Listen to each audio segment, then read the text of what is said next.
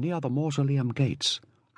He was standing with his back to me next to a tree, the melting snow in the branches dripping down onto his shoulders. His head was bent forward a little to peer into the forest ahead, because the mountain slopes are still a dangerous place to be.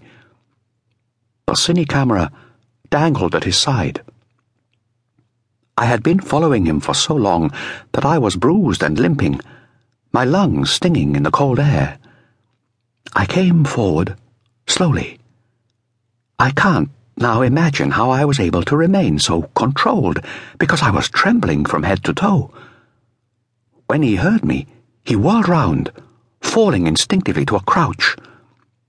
But I am not much of a man, not strong, and the full head shorter than he was, and when he saw it was me, he relaxed a little.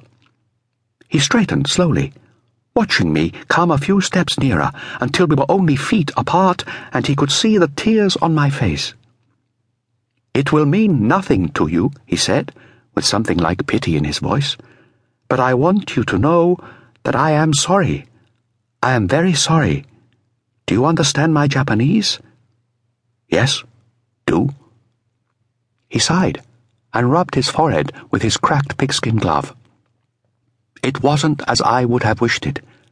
It never is. Please believe this. He raised his hand in the vague direction of the Linggu temple. It is true that that he enjoyed it. He always does. But I don't. I watch them, I make films of what they do, but I take no pleasure from it. Please trust me in this. I take no pleasure. I wiped my face with my sleeve, pushing away the tears. I stepped forward and put a trembling hand on his shoulder. He didn't flinch. He stood his ground, searching my face, puzzled. There was no fear in his expression. He thought of me as a defenseless civilian. He knew nothing about the small fruit knife hidden in my hand. Give me the camera, I said. I can't. Don't believe I make these films for their recreation, for the soldiers. I have far greater intentions than that. Give me the camera. He shook his head. Absolutely not. With those words, the world around us seemed to me to slow down abruptly. Somewhere on the distant slopes below, the Japanese Sompohai artillery were laying down heavy mortar fire, chasing renegade nationalist units off the mountains, rounding them up and forcing them back down to the city. But up on the higher slopes, I was aware of no sound at all, save the thudding of our hearts, the ice melting in the trees around us. I said, Give me the camera. And I repeat, no, absolutely not. I opened my mouth then, canted forward a little, and released a howl directly into his mouth. It had been building in me all the time I'd been chasing him through the snow, and now I screamed like a wounded animal. I lunged, twisting the little knife into him, through the khaki uniform, grinding through the lucky senninbari belt. He didn't make a sound. His face moved. His head jerked up so fast that his army cap fell off, and we both stumbled back a pace in surprise, staring down at what I'd done.